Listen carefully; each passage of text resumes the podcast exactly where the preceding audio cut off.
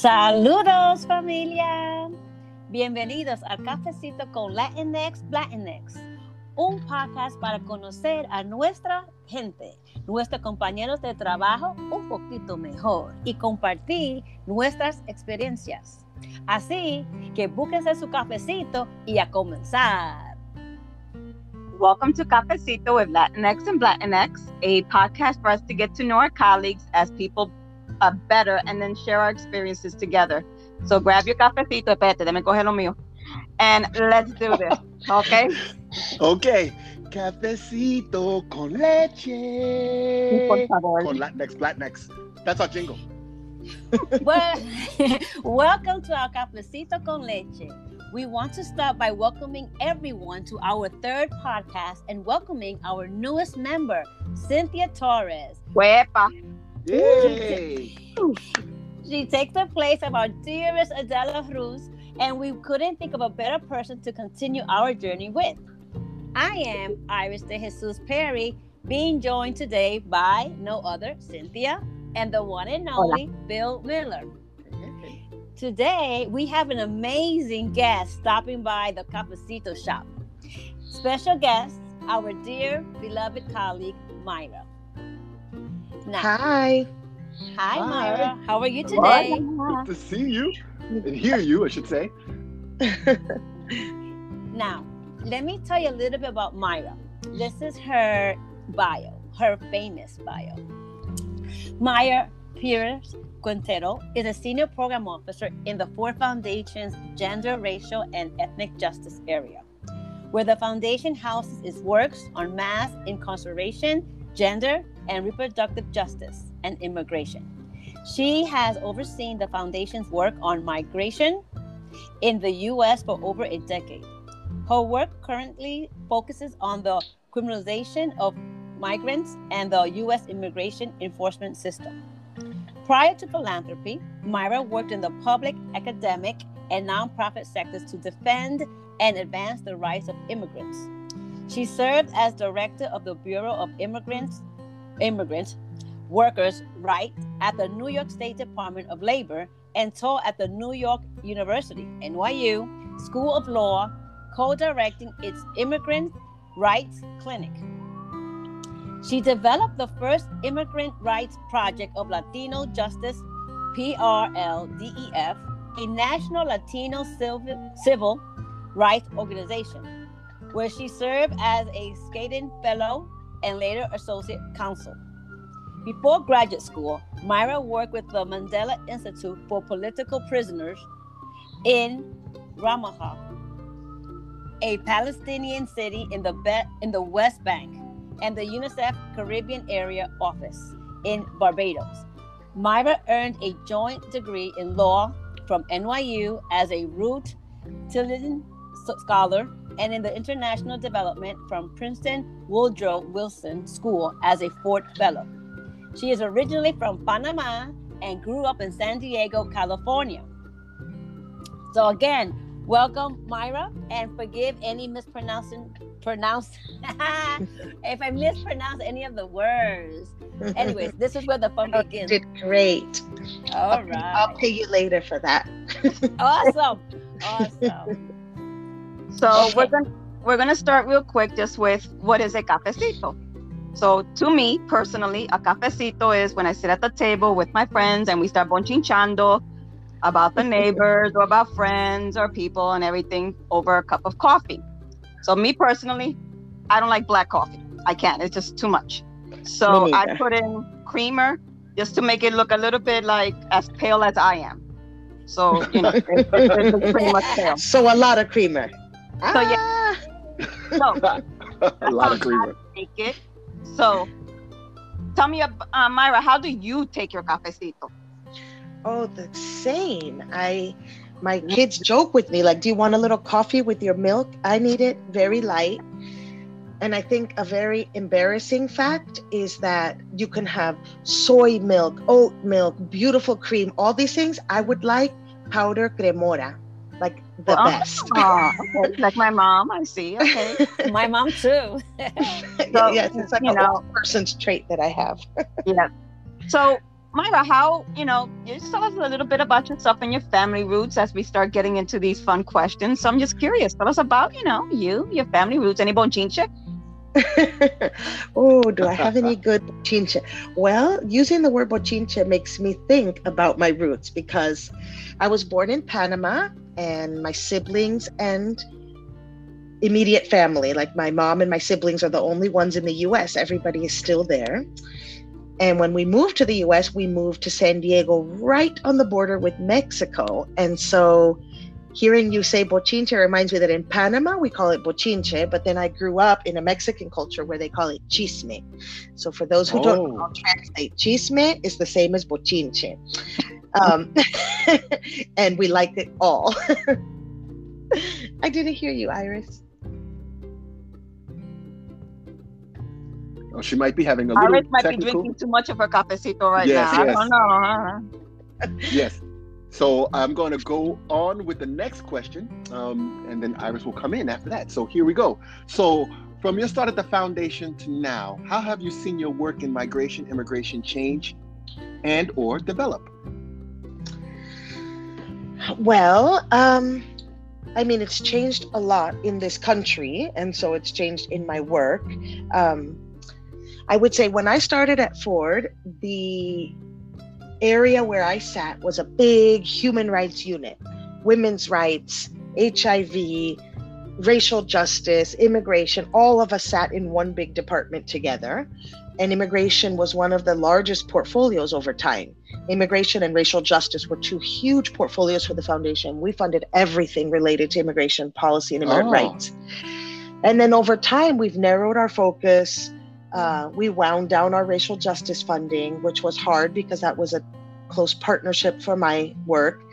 Um, and you know, we've reorganized a bunch of times at Ford. Like I've had four, I was thinking I have had two different presidents, four different vice presidents, and four different directors.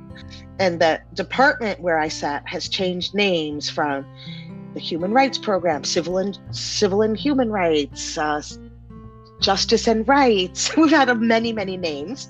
We took all the gender work out; it lived somewhere else. Now I'm reunited with the gender work. So we've had a lot of changes, as you know, but the work has stayed pretty steadily focused on the rights of immigrants. So we don't fund you know a lot of like services or education for immigrants or issues related to bilingual ed. We don't fund a bunch of issues that relate to immigrants.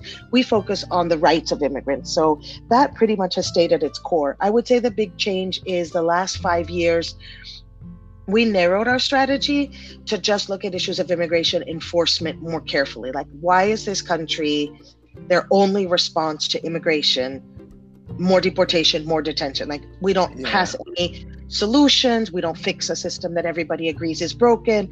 We just keep adding more deportation rules, more detention, more expulsions, tightening security at the border, more border agents. It never ends. So I think it was really a great direction for Ford to decide to hone in and say we have to tackle the issue of enforcement and we can use our dollars more strategically, kind of really looking at that. So that's how that's changed um, I guess the other big change, of course, that you guys all endured is that the building is such an important part of your life as a Ford employee. And so I was here for renovation. So someday when someone listens to this, they will know that for a few years I sat in Times Square. We sat in that temporary swing space together. They Beautiful. renovated the building, came back, and now we are the Ford, what is it? Ford Foundation Center on Social Center Justice. for Social Justice. Yeah. Social justice philanthropy. I don't remember the exact name, but we, it used to be only Ford Foundation. Now we have tenants and friends and visitors and an art gallery, and that's been a big change in my day to day life too, as a Ford employee. Fantastic. Okay. So, nope, Iris, we cannot hear you yet. So, you Put know the put the cafecito down. Yeah, yeah. Wait a minute. I think she coffee. put a little Bailey's in her cafecito, maybe. I don't know. Right. And I didn't, you know, Cynthia, I didn't finish tell, answering your question, so I want to go back to one thing about about my um, trajectory from Panama to San Diego. Mhm. We were because I grew up right on the border, these immigration issues that I ended up working on are really interesting for me because, of course, I had a very different experience than people who are just crossing the border from Tijuana to San Diego because I had the privilege of coming. Someone had a job here. We flew here. My mom had papers. You know, Yeah. we didn't go through that. But the immigration issue is very close to my heart, and I saw it up close. In addition to being an immigrant myself, the experience of migration, I lived. If you live on the border, you feel it in every day in every way. You know i experienced the change in my life of people coming back and forth from tijuana to san diego freely. We used to go get our gas in tijuana. We went to the movies in tijuana. We got our panaderias dentists leather shoes. Like we just went back and forth for everything to over time the tightening and tightening and tightening of that border and people not being able to go back and forth. And so my personal upbringing really affected how I see the work and what drew me to the work. So Oh, that's oh, that's incredible. I, I know that um we're working on the some of um Iris's issues. I'm I personally think that she put too much Bailey's in her cafecito. So I'm just I'm gonna jump into one of the questions that I had, and it's really curious. I remember years ago, under the last president, not the current, we had a worldwide meeting, and on the last day, we were all invited to the auditorium, and there was a session where you were there, and you brought out this thing, and I'm curious. Do you still have that stuffed elephant from that meeting? oh my goodness, only the old timers remember that.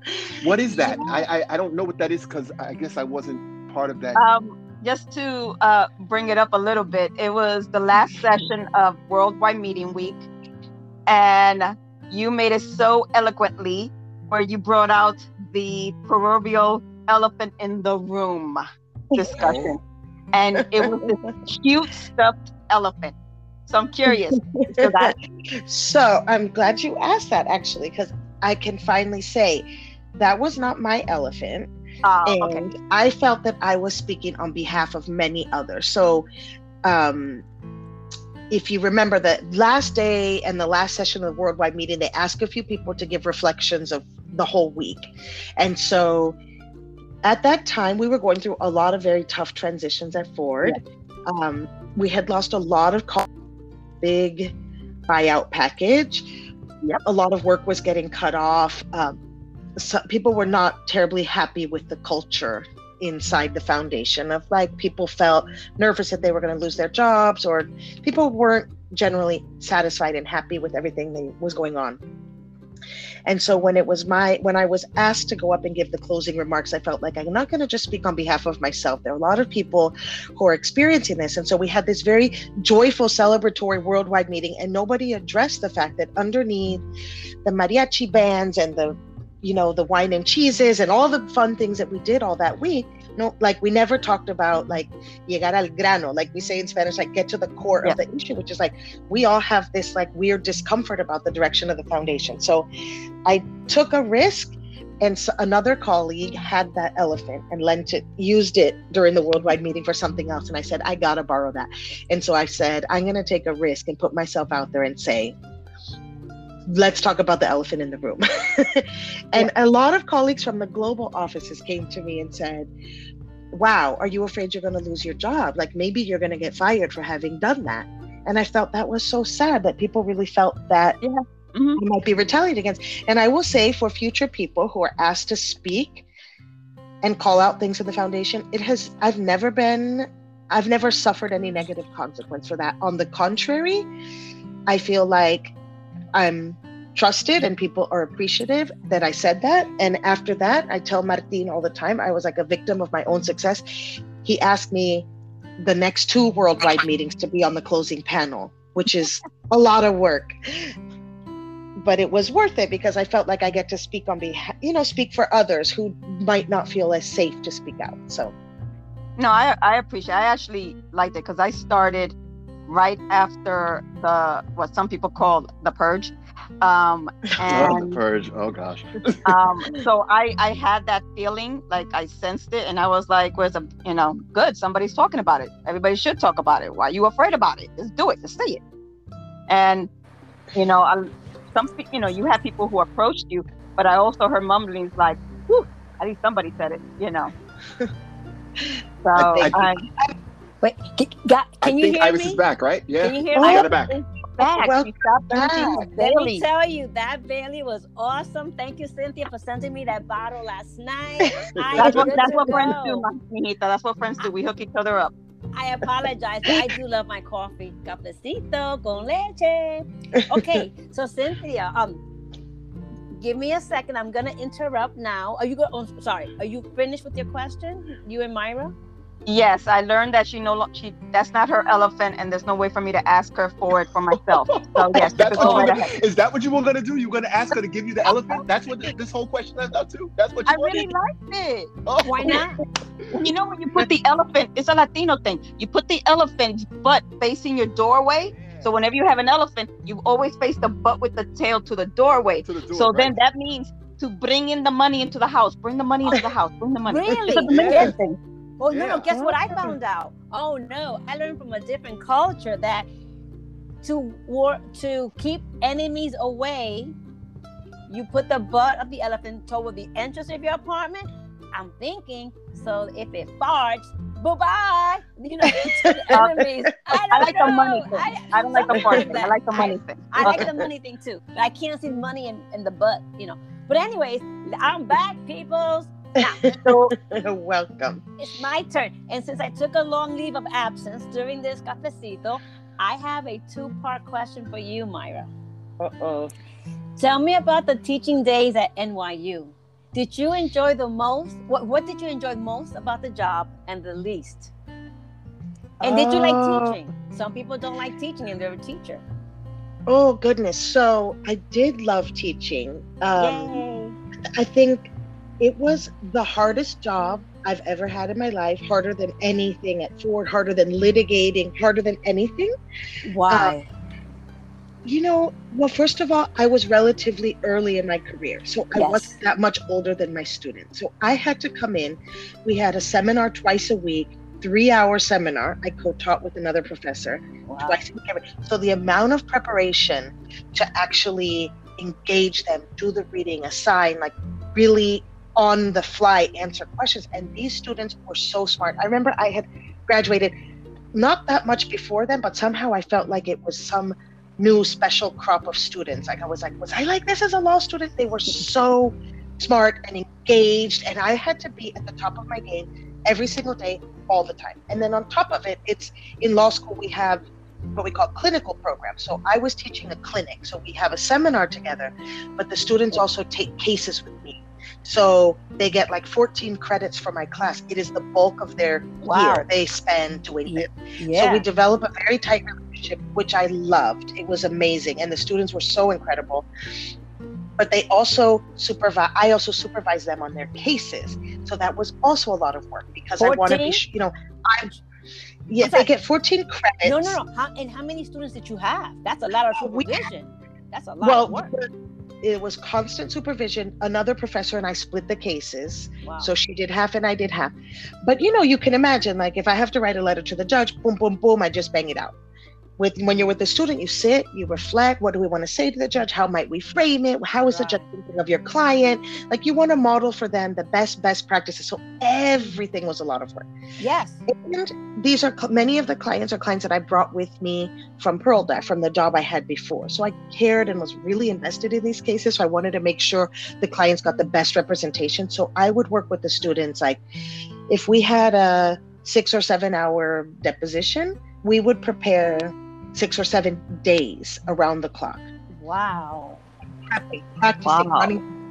Just a very labor intensive way of working, but it was amazing. And I had such a deep connection with them because it was their first time watching that. First time they had a client, first time Right. they fought for someone's rights, first time they win something in court. It was so transformative. I love being on the journey with them.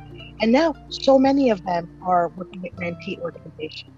I was just on a presentation last week. Everybody was wowed by this woman on a funder call. And she was my student. I was trying to tell everyone, like, hey, that's my student.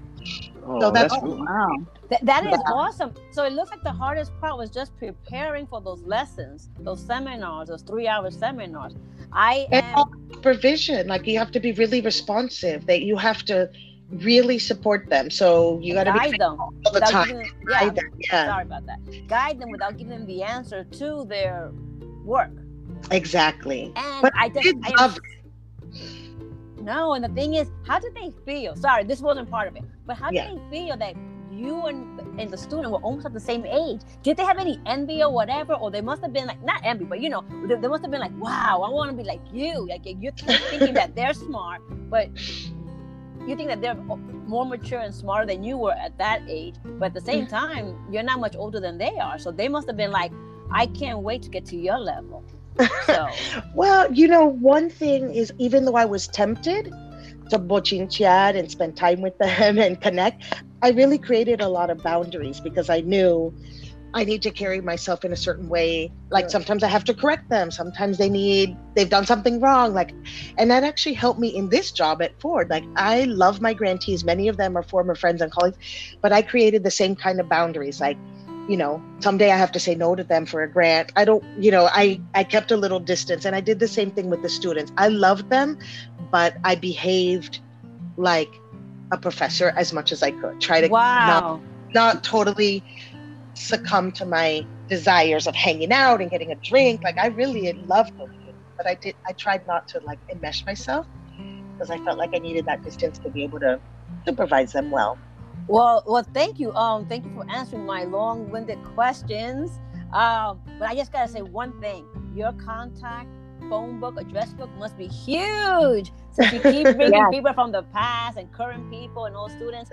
And and and thank you for letting us know that you have to create boundaries and you have to stay professional with your contacts and then with your real friends who is not work related then you can be yourself because you always have to be the role model and that Mhm. that's important so um, thank you for Mhm. sharing that with us Okay. thank. So I, I have a question. Now I know you had mentioned um, earlier that you were born in Panama, and you gave us a little, uh, quick little synopsis of um, what it was like. But I want to know more or less like what, uh, how your childhood was uh, in Panama. Did you stay in Panama for a little while, or did you? you, you I know you, you you came here and you have family that might still be there. But what do you what do you love about you know Panama um, going and and, and, and, and, and, and being there and uh, what do you think you wish could change about Panama uh, things that that you feel that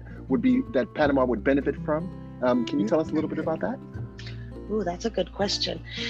So I'm sure everybody feels this, but I Panama is amazing. I I sometimes I want to tell everyone, and sometimes I want to keep it a secret because I don't want everybody to move there to and take over. to, to move there I mean, it is really incredible. First of all, you know, like my mom grew up on the Atlantic coast of Panama, and for some part of her life, she commuted. She lived on the Pacific coast and commuted to the Atlantic back and forth. Like it's a amazing ah. opportunity because it's a very narrow isthmus. You know, the Panama Canal is there. it's, it's very small how long is that journey is it a, is it a couple It's- of hours a day No, no, no, a couple of hours on a train. okay on the train. And Oh, so wow.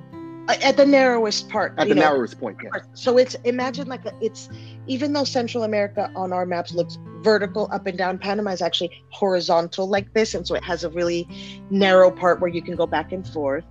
Um, you the board, you know, it's a long distance from our border with Costa Rica to Colombia. At the other end is very long okay from Atlantic to Pacific. So um, it's because of the Panama Canal. We have had an infusion when they were building the canal of lots of different cultures. So we have a big Chinese population. First, Chinese workers Oh, were wow. imported to the canal. They died uh, of malaria and yellow fever, and they said, okay, we need to import the next batch of people. So a lot of Caribbean and people of African descent moved into Panama to build the canal and then stayed and built communities there. so Ah, when. I was in Barbados working for UNICEF, they have whole outfits that cater to Barbadian people, people from Barbados, who go to Panama to find their ancestors. Because so many people from Barbados ended up in Panama, so they're constantly taking trips. Like, hey, you live in Barbados, you know some of your family went to Panama for the, to build the canal. We'll take you on a journey to explore Panama and try to find your relatives. So there's a lot of connection. Like my grandmother actually her family was from Martinique, another French-speaking Caribbean island. French-speaking Caribbean, yes. They Wow. all come to Panama different channels. So we have like such a rich cultural, racial diversity in Panama. Like even in my own family, you can see everything from, you know, the darkest to the lightest, blonde afros, blue eyes. You know, it's like a classic like Caribbean Latin American flavor in Panama, which I think is so beautiful, so rich. Of course, we have our issues. So I'm glad you asked that, Bill, because one of the things um, you know, a legacy of colonialism and imperialism that we suffer is really entrenched racism. So, although we love and embrace, you know, within our families and our communities, we have such a diversity, we know that at the core, there's still a lot of racism in Panama. Like the wealthiest, like the aristocratic class in Panama is very light skinned. Um, you still hear a lot of colorism, which is so prevalent countries, right? Where they Yeah.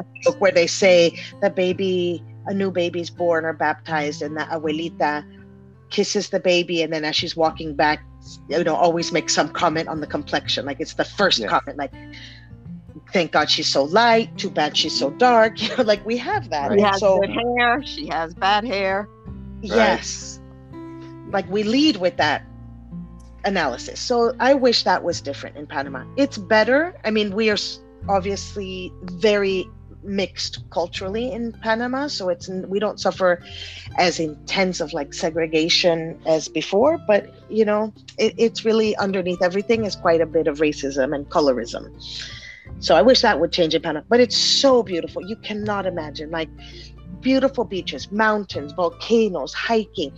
My brother lives there now. After, during the pandemic, he decided to move back, and then he's sending everyday videos of his life: mango, papaya, aguacate, like Oh, Oh The my fruit- gosh. monkey, toucan, hummingbirds, like just all around his house. These little monkeys that come, eat the bananas, go back. Like it's really so many little pockets of paradise. It's it's amazing.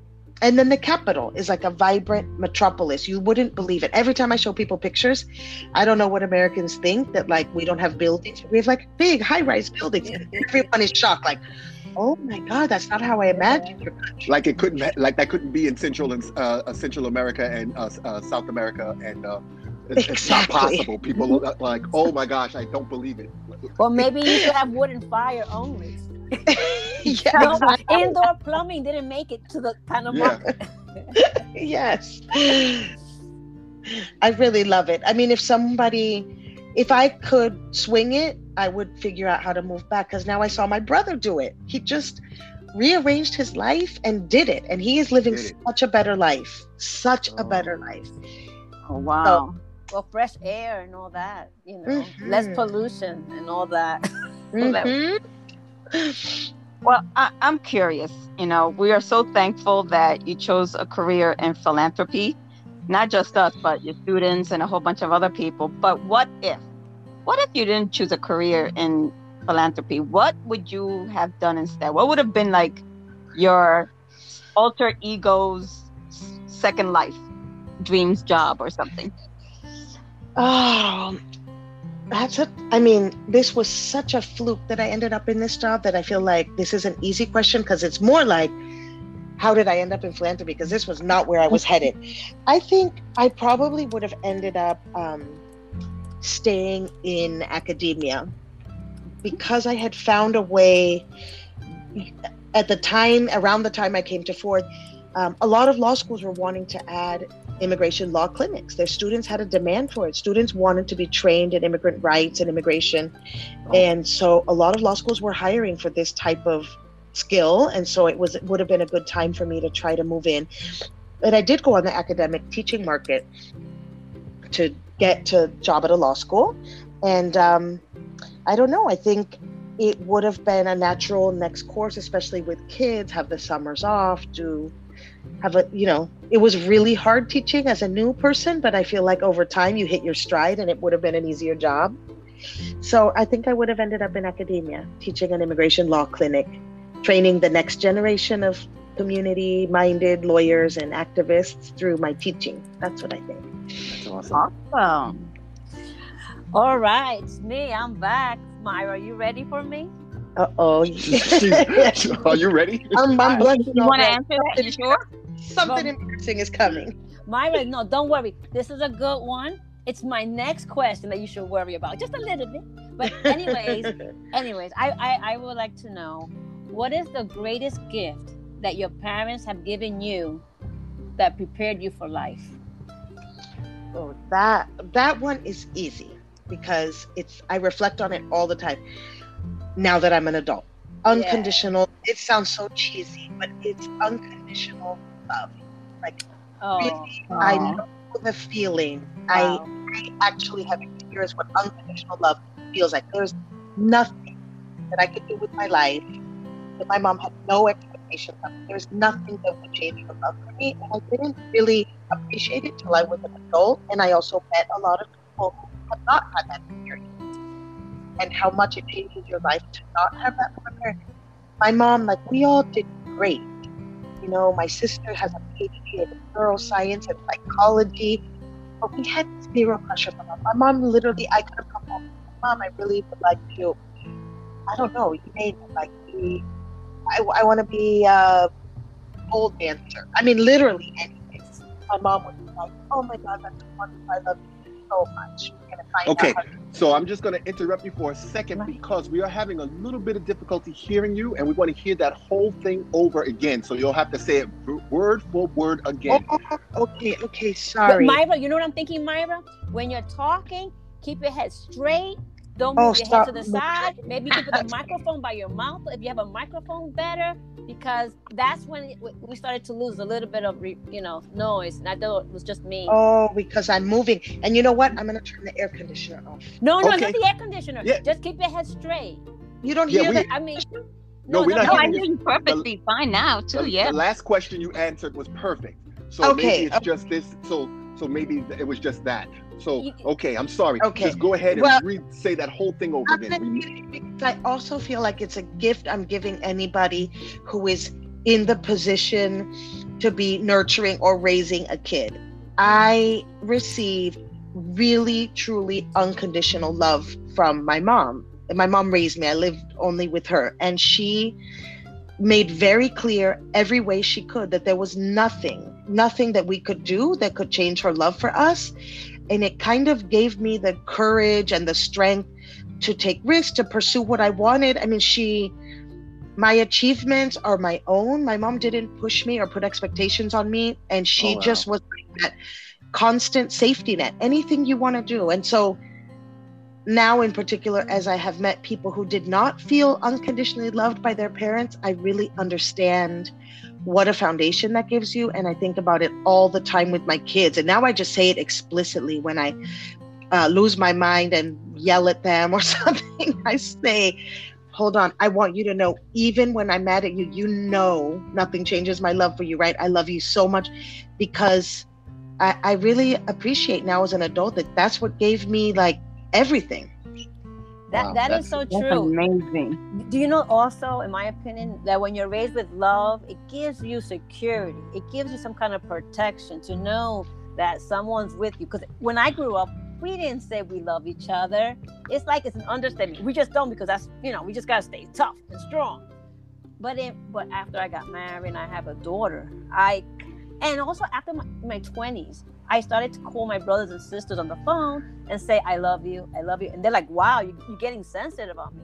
But when I have, but when I got my daughter, when I had my child, I constantly tell her how much I love her because it's important. I tell my husband, and I don't tell her that I love her when I'm angry. I tell her later on. But I think I'm gonna practice that, Myra. You, you know, I'm gonna try to remember while she's upsetting. Yeah, just to make sure that they don't feel like how they behave and who they are is going to affect your love for them. Yes. So that Totally was the agree. biggest. that, that, Thank that's you. that's a, that's that's awesome. So I have I have another question for you. Mm. and um, this kind of i guess kind of runs into the last question but it might be a, it might be a different answer um, so tell us just tell us one lesson you instill in your children to push them so, towards success. Now i know you said your, your mom really never gave really uh, you know whatever you decided you were going to do she was okay with that. But i assume that you you know i think all parents um, want the very best for their their their kids and want them to uh, ex- exceed. No matter what they ch- they choose in life they want them to ex- uh, exceed so uh, uh, what would you tell your children or what do you tell them to push them forward and, and to and to make them uh, feel like they are a success no matter what Oh, yeah. It's harder to put into practice. I really uh, like my mom, in some ways, had it easy because we landed okay, but we weren't always okay. Like my sister dropped out of high school and my brother dropped out of high school. And both of them are very accomplished now. So she let them find their way. I don't know that I have the strength to let my kids totally I find their way. exactly. That's what I'm talking about. just as a sidebar were your brother and sister were, were they here or were they there okay they were here and really didn't enjoy high school and really were involved in other things and so on. They both had kids really young, so they ended up finding their way. But um, I don't know that I have the s- the the strength to let my kids totally find their way. I would say, um, in addition to trying to convey to them that you know who they are and what they do isn't going to change my love for them, I would say um, I've been trying as much as I can to get them to not care what other people think so much. I grew up Okay. sort of like a people pleaser when I was a kid. I wanted to make sure everybody liked me. I was sensitive if someone didn't like me, or I'd worry, like I'd feel embarrassed about things if my mom did this. I really um, would love so much for them to liberate themselves like now as an adult i can really tell them it doesn't matter. It really doesn't matter what other people think of you. What matters is like your happiness and you finding your way you being a good person you contributing to your community. Like these are the things that matter. So that's the one thing i try to tell them. And you know it's really hard to be a kid and you know go through puberty trapped in a house during a pandemic with your mom. Like my boys are just trapped here with me. So i feel like you know we're having like this opportunity to spend a lot of time together. So i don't know how they're going to be outside of here but we've been talking a lot about not caring releasing yourself from feeling judged by other people.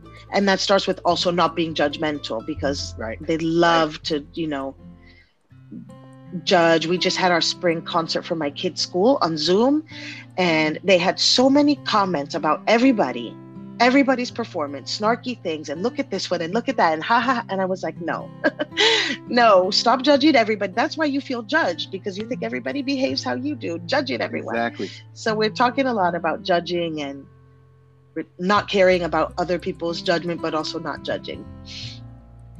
Yeah, yeah, that's that's That's- that's true. That is awesome.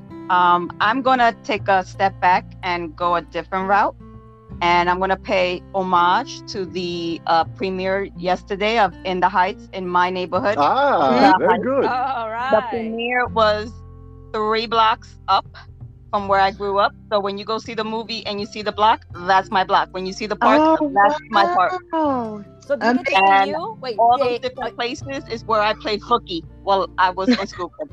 oh Just no! don't tell my mom. Oh But let's make believe instead of in the heights at the foundation. And we're doing a movie about you. So this is you, Myra, at Ford. Mhm. Who is going to play Myra? Pick the actress that will play you.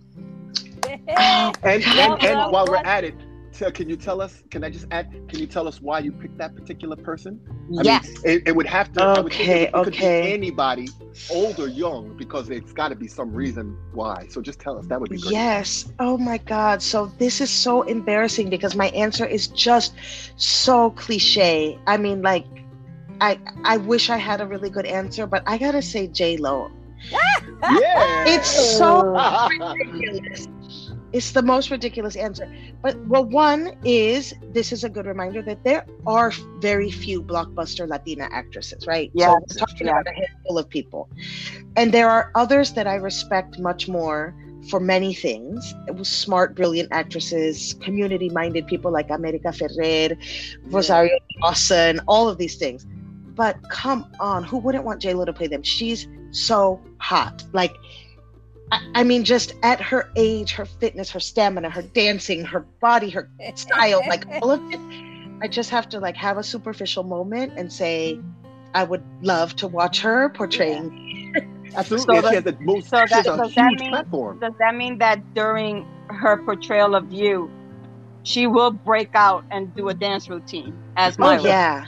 Oh yeah. I want it all. But you know, Bill, thank you for that point. She also has a huge platform. So that means she's gonna be dancing around and talking about immigrant justice. And then there's gonna be millions of people watching. Mm-hmm. And even people who hate immigrants will consume the message because they want to watch J Lo. So it's a strategic move also.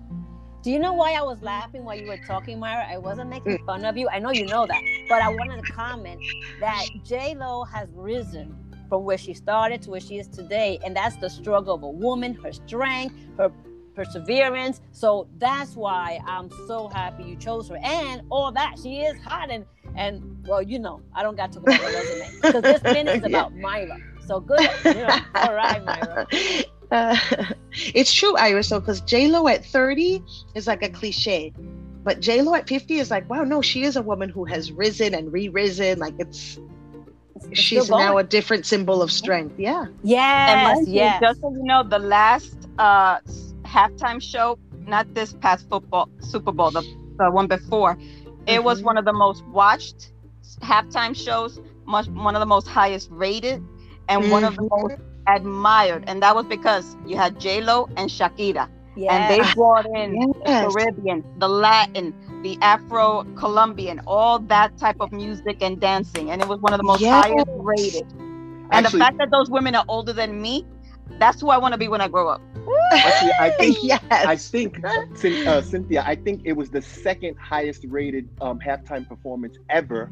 The only one that was above that, the only one that was above that was, I believe, Olivia it was Newton Prince. John. Wait, Yep, No, Prince. it could have been Olivia Olivia Newton-John. I just don't think she was. I don't think they Olivia asked her to do the thing. It might have been if it was Olivia Newton-John, but no, no. Oh, yeah, I it think was the only, Yeah, it was the only the only halftime show higher than that ever was uh, Prince's Prince. Um, halftime show. wow. So that's an accomplishment, considering that Aerosmith played, Yes. all uh, Justice Timberlake, he uh, Justin Timberlake, he also um, Yes. uh, did the halftime show. Mhm. So to beat all these high-profile people, I mean, uh, uh, absolutely, Yeah. Yes. the two of these Latinas together was just just great.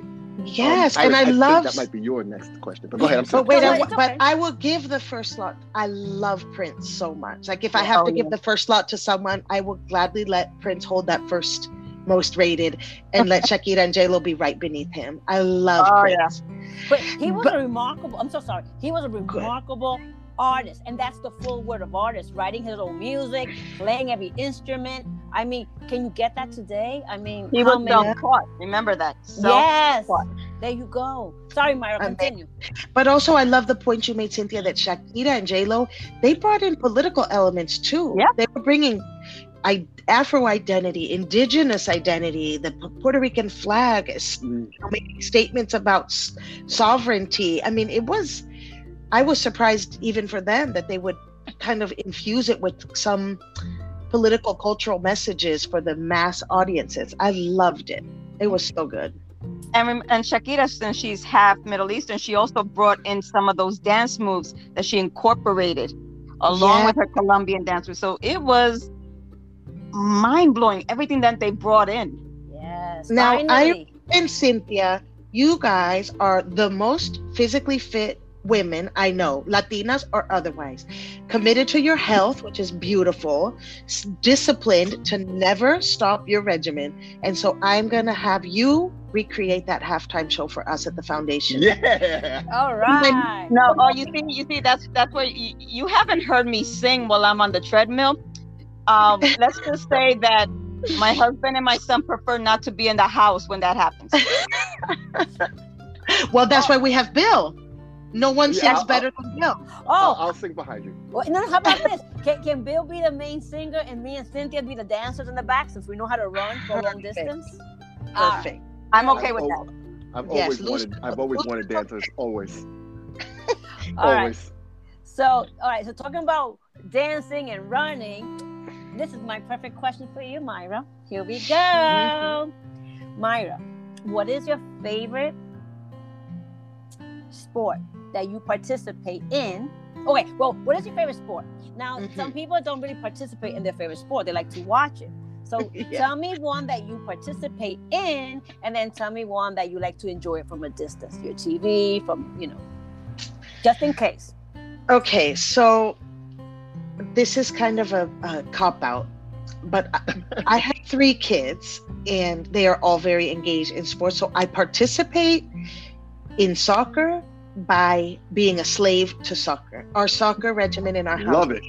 insane. Like my oldest son is on a travel team. He trains three times a week. He's got games Saturday and Sunday, even through the pandemic. Tournaments. They just took the state cup last weekend. He broke his foot, so he didn't play. Oh, But so like with one son, we are consumer soccer. This other one plays soccer and basketball. Um, is just learning basketball, and my little one is now in a girls' league for soccer and loves it. So I participate in soccer very intensely because I'm the slave that has to drive them and sit through soccer gazillions of mom, things. not a slave. Soccer mom. I was a soccer mom too. Nothing wrong with that. yes and i happen to really love soccer so obviously like i push them in that direction you know in Oh. panama we love soccer i love Yeah. I've had some fun during world cup days i love watching soccer um and kind of just consuming soccer culture professional soccer world cup soccer. I personally the only way i like to move my body is dancing. I'm i love sports like watching them but i'm like very not fit these days so i think dancing like with the kids i do a lot of dance parties we got on the playstation that dance dance whatever thing right. Dance Yeah, I revolution. think I know what you're talking about. Yeah. Da- Dance America. no i mean i did it so much with that paid the money to download a whole nother batch of songs because i had run out of the same songs now i'm like in a whole new uh, songs available so i like that also, you know what? And I want to say to the non-soccer players and participants that you gotta give it up to the soccer players because they have awesome legs, strong legs, strong mm-hmm. calves. I mean, if you if you never seen one or touch one, I I recommend that you go find one and just know, yeah. ask, ask permission before you touch them Okay, Yeah. okay, okay. You should do that too. All right. Thank you for answering my question, Myra. yes my boys have like really thick legs like you know a lot of times men have a hard time building up their legs but Yeah. not if you were playing soccer yeah Not if you're playing soccer. So um, we have roughly about 15 minutes left. So I'm going to ask an, uh, another question. I had a question um, lined up, but you already asked it. You already answered it. So I'm just going to go to another question I got for you. And uh, I love this particular question because I think this will. Well, I'm going to ask it, and then you'll you'll you'll understand why. If you wrote a book about your life, what would the title be, and why? Okay i need a minute to think about this I knew I got you. You need a you need a minute. yeah You were so good at every single question. You didn't, you didn't even like flinch. Now we got you. Just go I know you really got me, and now it, it, it. I mean, many of these are embarrassing. So this one, I guess I would say something like uh, crossing over, crossing over, crossing back. Something. I feel like one of my. You know, we all have superpowers. Um, Oh, things I feel like I'm reflecting a lot because I'm leaving Ford later this year and thinking about what am I good at? What do I want to do next? What skills do I bring? I don't mean to toot my own horn, but I do think that I am your good. own horn. I'm good at building bridges and translating across languages and communities and like breaking down something really complicated to the students or taking um you know we have different factions within our movement some that are more radical and some that are more mainstream i feel like i can cross across many many different spaces i can sit in a community of racial justice advocates and bring that into the immigrant rights movement. I, I just feel like I'm sort of like a translator, like a bridge builder.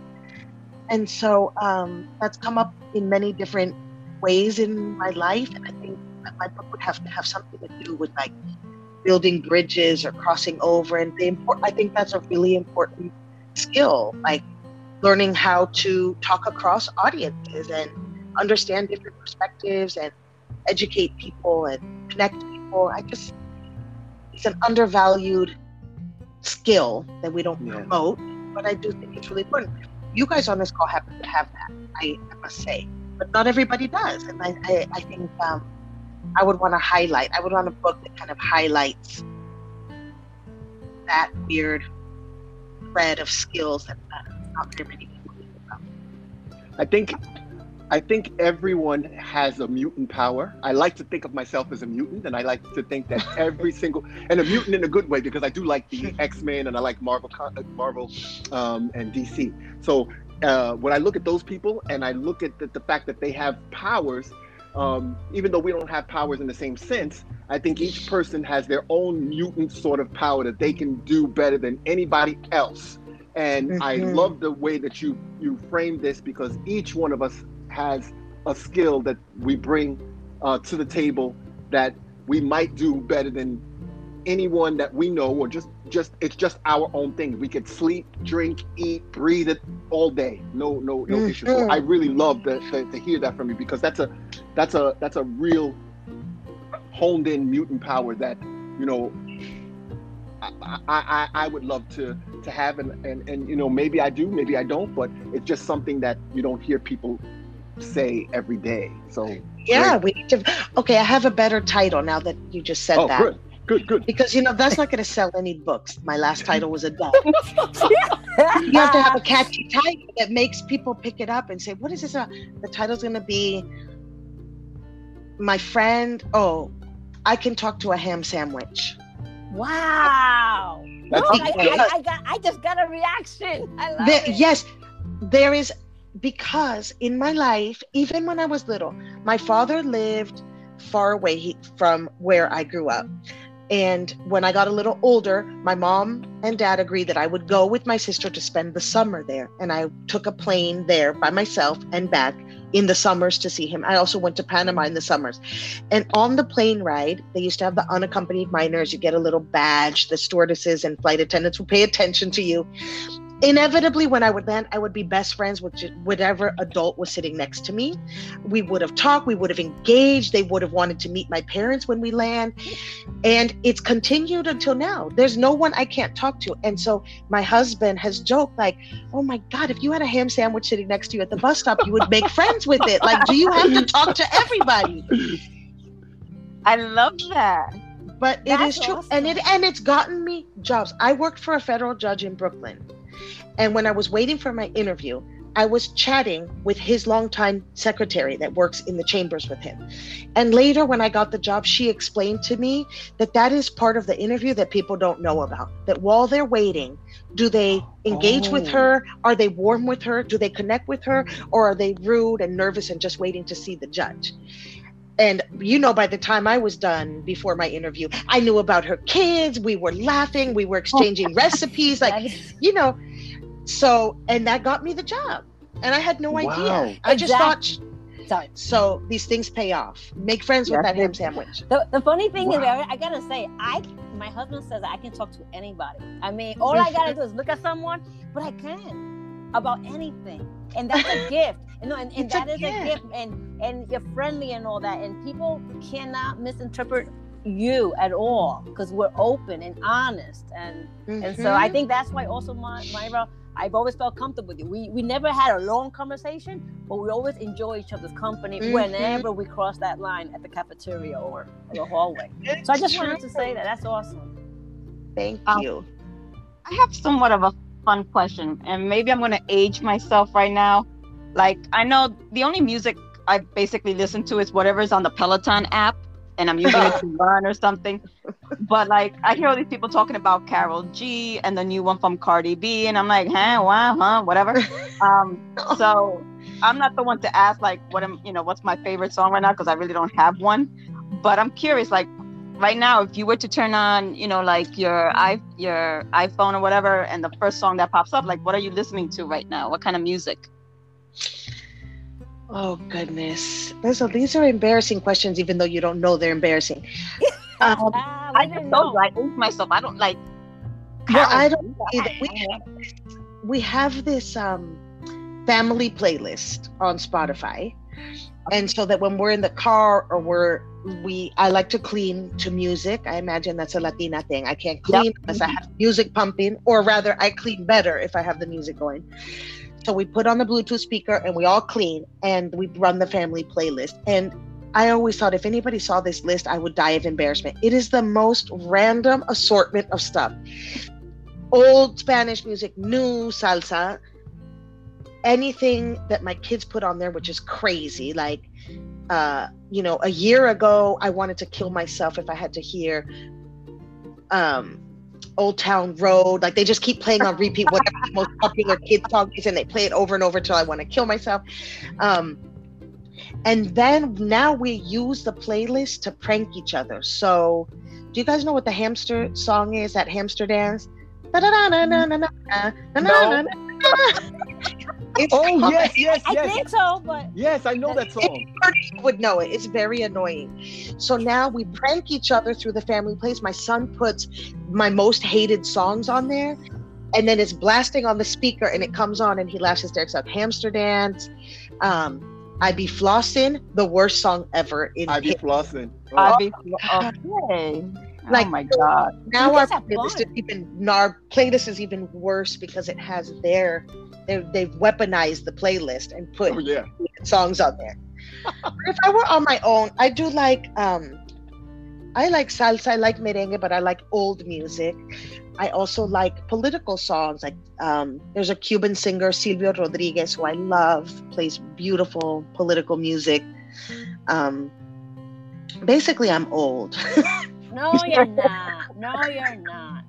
No. No, that's it's it's it's great. I'm glad that you mentioned that person too, Celia, because now we can listen. We can we can pick it up and and, and, and find it on Spotify and listen to her because we ah. Oh, didn't know Silvio about her, so that's great. Sil- Sil- Silvio. It's a he. Oh, Silvio. Yes, It's a he. Silvio. Sorry. Yes. Don't worry, Bill. We, we got you. We got you. Thank you. Beautiful. As long as you don't play the hamster song. Yeah. yes. I like that song a lot. I love it. I really like that Exactly. song. Oh God, oh God, you that's you'll get along with my kids. So I love it. Also, like Oh, go ahead. okay. Oh, sorry, sorry. I thought you was gonna say. So, um, Iris, you are the last um, Okay. um, um, question because we are almost at the end. So we'll give it up to you for the last question. Make it a good one. Great. Make it a No, good one. it, it- it is. It is. It is. Um, before anything, um, here it is. Ready? Re- you, are you ready, Myra? I am so ready. All right. It's not that difficult. Uh, then again, nobody tell have told us that our questions are embarrassing. We haven't. We didn't know until you told us, and it don't matter. We're gonna keep on going anyway. well, no, let me clarify. Curious. Your curious. your questions are not embarrassing. Your questions are excellent. Like you guys are professional podcasters. It's excellent. Thank you. What's embarrassing is that my answers. like, No, expose- No. They were good. Look, through your answer, I learned that your family is fun. You prank each other. There's a lot of love and craziness, and every household should be that way. You should be able to play jokes on each other. I do. We all do. Okay. Oh, Yeah. Let- we, we- we're almost running out of time, so let me just uh, respect. Okay, the and. I, I do want to tell when you said prank, I have to say one thing that I hope you guys carry forward. yes. On April Fool's Day, I prank my colleagues at work, at least one or two whenever I can. So uh, I'm going to share with you my prank Yes. because I have to try get it. I do it to a new couple of people every year, and you guys can carry it forward. Wait a minute. Wait a minute. Just before you share that prank, just know that there will be a lot of people who listen to this podcast and they might know. Oh, I don't know if you want to share the actual prank, but if you could share an old, I don't know. You can't share any Mm, pranks because it's you're going to do them. that- they'll forget. They'll forget. Okay, Don't worry, okay. because it's such a good prank that it feels very realistic. All right. whenever the foundation is asking for something like um, oh hey we want volunteers for people to come in and review our benefits policies and be a little small working group to really dig into our benefits you know we're asking for volunteers or whatever the little working group is that's around you have to take that forward it. Like i forwarded it. I did it to lashawn. I did it to my director vic. I've done it to luna.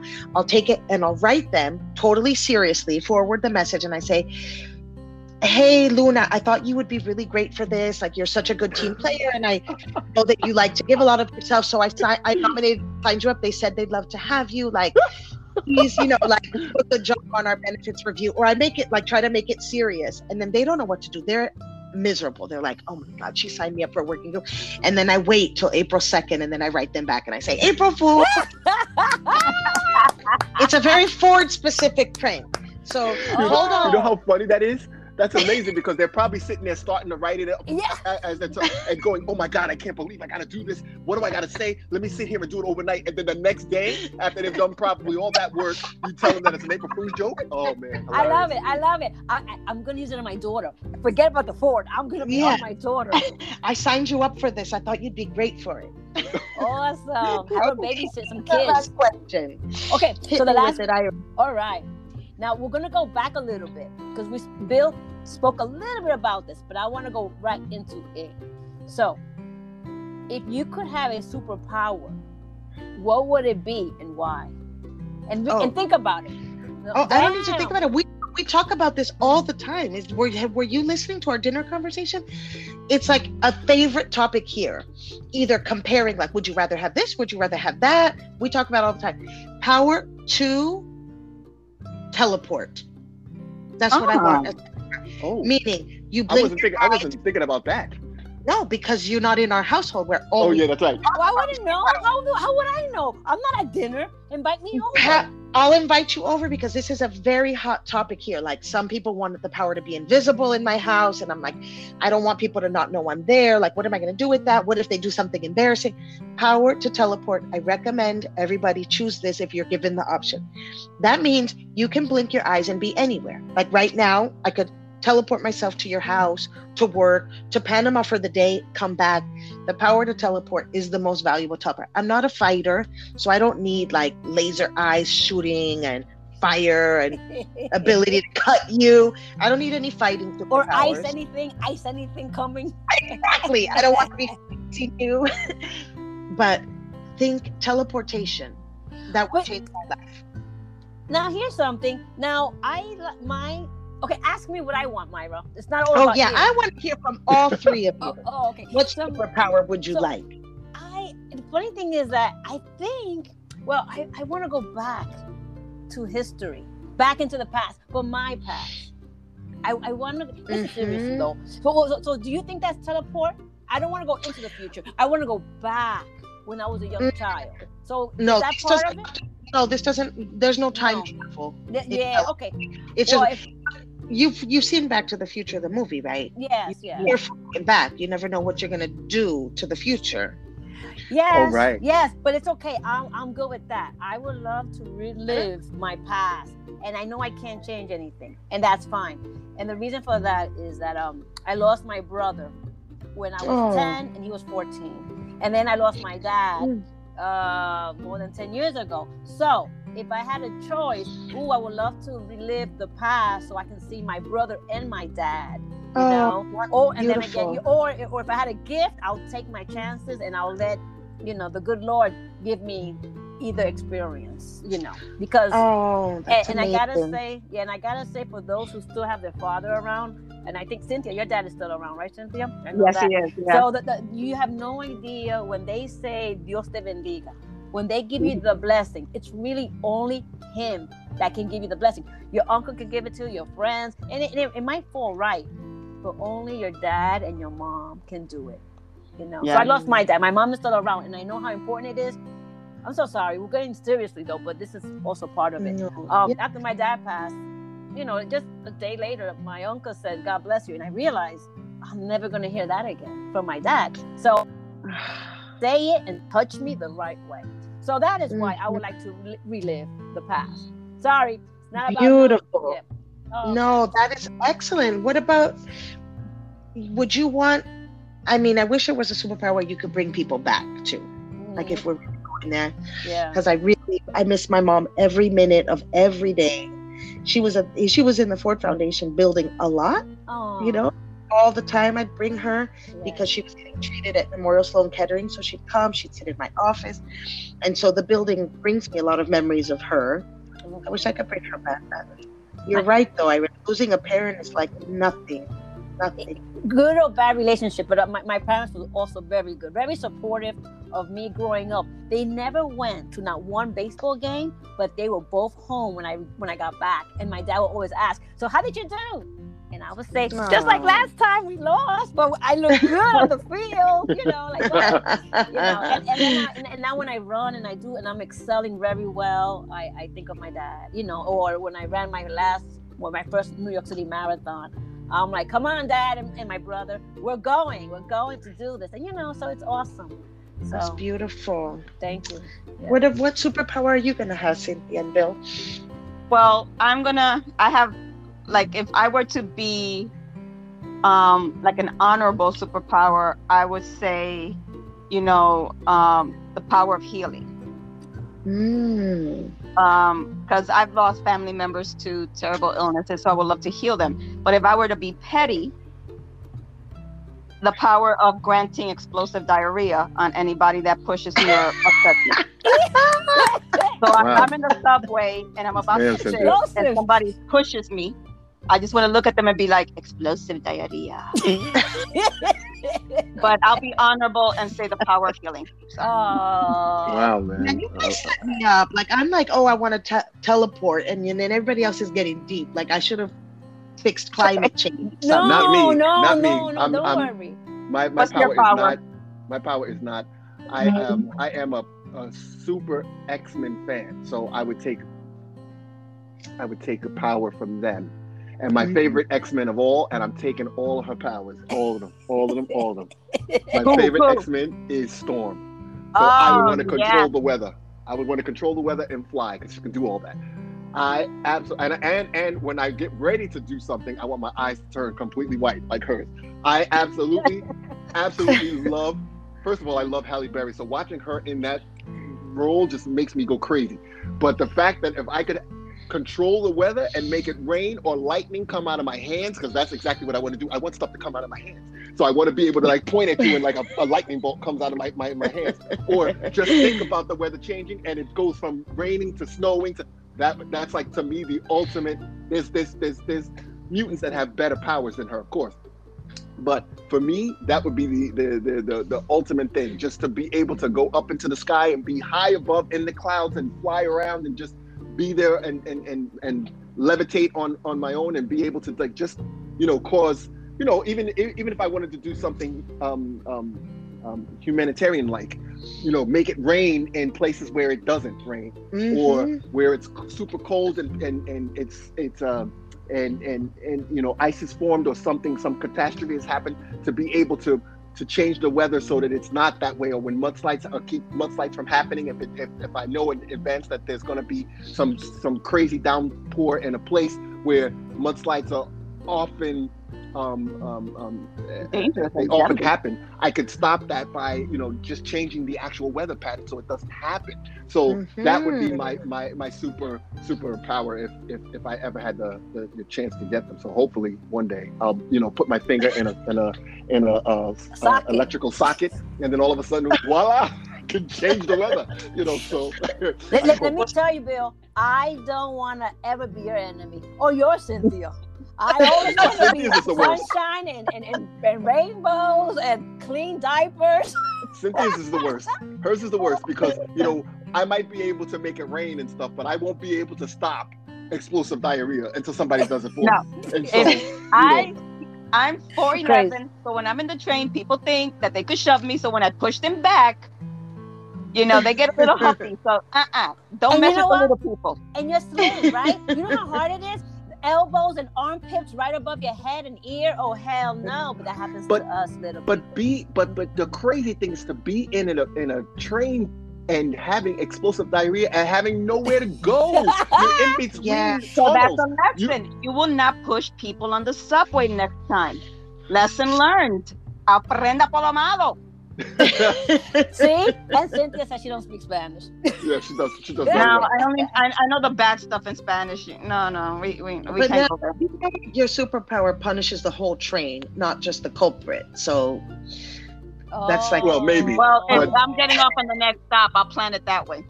You know what? They can all, all get off. It doesn't matter. Oh, but you, you I want to know something. Sorry, I know that was the last question. But Myra, are your children bilingual fluently or they're Americanized? Because you, Um, you, you speak two languages, and it's so important that we help our children to be better than us. Always. Areas. yes. Okay, so I want to push back on: Do they speak both languages, or are they Americanized? Because I mean, I I don't- they don't speak both languages, but they're not Americanized either. I did, you know, with my first child, you know, those commercials where they show by the second or third child that they're the baby's like eating off the ground and nobody even looks. yeah, yeah, yeah. it's true that that happens. That's hard because I'm the third child, so now I know how my life went. With the first one, excuse me, totally focused, spoke Spanish, music in Spanish, TV in Spanish, books in Spanish. Right. He was great. By the second one, I got a little lazier. By the third one, I'm speaking to her in English all the time. They all understand everything in Spanish. I could speak to them Good. 100%. They don't, there's nothing they don't understand. The speaking is hit or miss. My daughter did speak Spanish first because my mom was living with us. And so I was always speaking Spanish. It was when she started preschool, she spoke English with an accent. We would laugh, like, where did this come from? She can't speak English well I got that. Awesome. but now um i think it's very hard because my husband doesn't speak spanish and as my son got older my oldest is already 14 so i need to express like complicated concepts feelings nuance like now i need to be in a different level of of conversation with him Yeah. and the spanish just wasn't cutting it he wasn't like absorbing all the details so i started switching to english but I think it's all inside of them. Like I spent those couple of years really focused on speaking their Spanish, and so I know they've absorbed it. And I really try to elevate our culture a lot. So they'll say like, "Oh, you know, they've constantly in class reporting that their parents are from here and here." Like they like to really embrace their culture. So we're working on it. Well, look, d- don't worry. Uh, I okay. It looks like this podcast is not going to end right now. But when my wh- when I had my daughter, and I only have one, it was important to me, you know, because when, when she was in my stomach, oh, this little person is gonna be a, a superstar, a news anchor. You know, we have dreams, and this little person's not even out yet, right? So as soon as she was born, an infant, like just three days, I realized I got you so many things already, but I didn't. I don't have any books. So I grabbed the book, The Death of the Salesman, and I will read this every single page. And I will spend mornings in English and the afternoons in Spanish. And by the time she's three, she is fluent in Spanish, and her education is better than mine. Wow. And so, and so, um, and I had a babysitter too, right? And I told her, don't, don't ever speak English to my daughter. I would teach English, and she'll learn it in school. And so, when my daughter was three, uh, I would say, Diana, ¿tú quieres tu medicina? You know, and she would say, Mami, yo te aviso cuando lo necesito. and, and, and, and that means, Mom, I will I will advise you when um, when it's When I need- necessary. And I'm like, I would never speak like that ever. I would just say, okay, está bien, you know. But the thing is, so I made it my business, but to speak Spanish. But then by the time she's seven, you know, time changes and whatever, and I'm speaking more English in the household. And so Mhm. then I would say, oh my gosh, we gotta practice Spanish. So for the next hour, we speak Spanish only because I realized I didn't want her to be like some other children who don't speak Spanish anymore. Mhm. And so, um, guess who's the first one to break the rule? You. Of course. So that's why I agree that you, but, but, but you gotta, you have to do this. You gotta tell your kids for the next hour or for the Spanish. And if you don't respond in Spanish, you're not eating, you're not drinking, or whatever. I mean, it's so important. I'm No, sorry. my mom was so strict. No, because also my relationship with my siblings, I'm very, very close with my siblings. We talk every single day. I've already talked to my sister twice today before the podcast. We are always on the phone. There's lots of group chats now that my brother's in Panama. And we our relationship is all in Spanish. I text in Spanish, we talk in Spanish. Wow. all Spanish. Because you know, once you Wow. find a relationship with somebody in a language, it's weird to change it. And that was our relationship was always in Spanish. My mom was very strict about only Spanish in the house, Very good. Spanish books. If she heard us speaking English, Smack. even with her even with her grandkids, she was like, for the next generation, like, why are you you guys are cousins? Why are you speaking in English to each other? We speak Spanish in this house. And she was very, very focused on never ever letting us speak English in the house. And it paid off. I'm so lucky. I'm fully bilingual. It's not because of me, it's my mom. I do want to say one thing before we get off. I know we have to end, but one thing that's important It's is your show. all of us, all of us here knew Sara Rios, the director who brought me into Ford, and I wanted to. That's Well, honor that's her. right. Wait, wait, wait, that's right. That was my question. Oh my gosh. Sorry. That's okay. I just want because I have something I want to say and I want other people to hear. Please. So I never saw when I came into Ford. Ford was a very fancy place. It continues to be a very fancy place. It's hard to get a job here. They hire very few program officers. I could never see myself working in a place like this, and I didn't even know what philanthropy was really. Like deeply, nobody grows up like, oh, I can't wait to be in philanthropy. It's just not on your radar. So Sara really showed me the way when I decided to apply for the job to tell me what was involved, what it means, why it's significant, why it matters for us to be here, what difference we can make, and really encouraged me. And she said, you know, you're going to have to get this job yourself. You're going to have to interview with everybody, with Luis, with the vice president, with everyone. But you'll be really good at the job if you get it. She gave me that confidence. And she was Oh. such an amazing, amazing woman. You know, her Yes. parents were farm workers. She's a family of 12 children of Yes. humble beginnings. Um, and as some of you know, finally at the end of her life, not at the end of her life, we did not know it was the end of her life. She still had a lot of life left in her. At the end of her tenure at Ford, she decided after 25 years or something of being in New York to go back to be closer to her family so she could take care of them, which was she, her role. All, yeah, and she always took care of not just her parents, her siblings. She bought them a house. She's she really tended to her family. She got an amazing job heading a foundation there, and then developed ALS, Lou Gehrig's disease.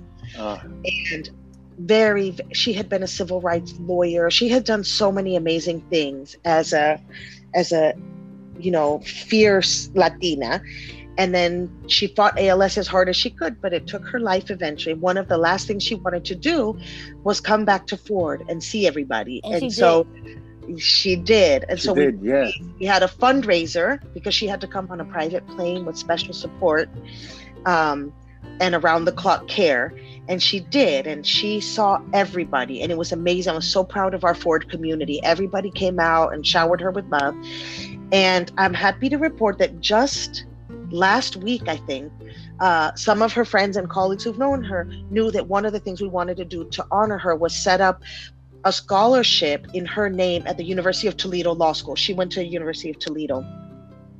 So that a mm-hmm. student could spend a summer doing social justice work, working on behalf of other people, doing civil rights work. Like it's very hard as a law student to work in the summers at these nonprofits because the nonprofits can't pay.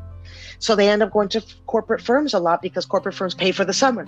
So we wanted to give people, law student who wanted to follow in her footsteps, the ability to do a summer job fighting for justice. So they just launched the Sara Rio Scholarship Fund. Oh, wow. Can, can That's you send me the link? I would love to make a donation in, in I honor of did. Sara. Oh, definitely. Yes. That was my that was my wait, she was my gym buddy when she was a program officer. We would meet at the gym, we would chat, we would talk in the cafeteria. We, but then once she got promoted to director, I knew I had to step back a little bit because she would focused on all her work, and she would tell me.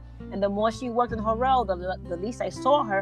And then I would see her on Sundays on the streets when I'm going to the swimming camp. She was going to the Ford, and so I just want to say that she was always working. And another person Oh. of five feet two and shorter, uh, she was strong and powerful, and and and also men around us at the foundation knew her strength. And I just gotta say that on her behalf, and how much I loved her as my friend. And uh, my daughter got to meet her several times too. So I love her, and God bless her and her family and all that. I'm so So proud. Ford put up the first hundred thousand for the Oh, scholarship man. fund. um, Yeah, I'm- Darren is Amazing. of his office. So it's amazing. So for all the years to come, there's going to be a student who's going to be a Sara Rio scholar every summer. Wow. awesome. And I'm gonna continue to donate in her honor. So do you Thank do you, you. know it by heart, but do you know it by memory by any chance? Where how can we all um, contact that, or you'll just send us an email and then we, maybe we can post that. We Bill. could put the maybe you could li- put the link up. Yep, Yes. we'll put the link up when we get when when when we send it out to everyone. We'll put the link in the in the podcast. So Yeah. in the in the body of the email with the podcast, so that way everybody can can can donate or they can go and see what's uh, Great. uh, Yeah, this- it's through the done. University of Toledo, eh, but we'll give you the specifics of where within the university you have to go to donate. So Okay. I'm glad I got a chance to share that. Thank you. That's a great way to end the podcast. Um, Myra, Thank you thank so you so much for being No, here. thank you, thank you, thank you. Gracias, thank you. Gra- This gracias. this was this was wonderful, and we got to know so much about you and the things that you talked about for Panama and just in your, your life. It was a visual presentation in my head for I could see everything that you were saying in my head as though I was almost there. So it was a, a, a fantastic podcast, and we really appreciate it. Oh, we want to wish you, you. well on your next adventure. And Yeah. we're gonna stay in touch with you and your kids. And Please do. Please do. Well, Bill knows where to find me because he's Yes. at the park where my kids play. That's close to his It's parents' right- house. it's very close to the house. So I'll, we'll come out and, and find you. We want to thank you for having uh, coming to our Cafecito. And Cynthia, you want to say anything? Last words, Irish. You going to say anything, and then I'll sing Um, us out at the end. well, You know, this is my first podcast, and I gotta say, you set the bar up a bit too high. So I'm hoping uh, the next one is just as great. But thank you so much. And if I ever hear the hamster song, you will be the first person I think of. Oh no. Thank you guys so much. I'm so honored that you chose me to talk to, and this was so much fun. So so were- fun. You are first Latina. Woo woo! Yeah. Woo-hoo! the very first, very first. Right. So with that, I'm going to sing out the, the, the our our um, what do we call it? Our singing logo or whatever you might call it. Logo Our, our theme jingle. song. Our, our Theme theme song? song. Yes, it, it, it goes a little something like this: Cafecito con leche. Con Latinx, Latinx. Thank you, everybody. It's beautiful. That- Gracias. This is awesome. It's like, and this is like one of the most easy flowing conversations we've done. So Yeah. thank, you, you Maya, so much. bringing it up. Thank you. Have a Have great, a great one. day, everybody. Have a great day. We'll see you next time on the Adios. Bye.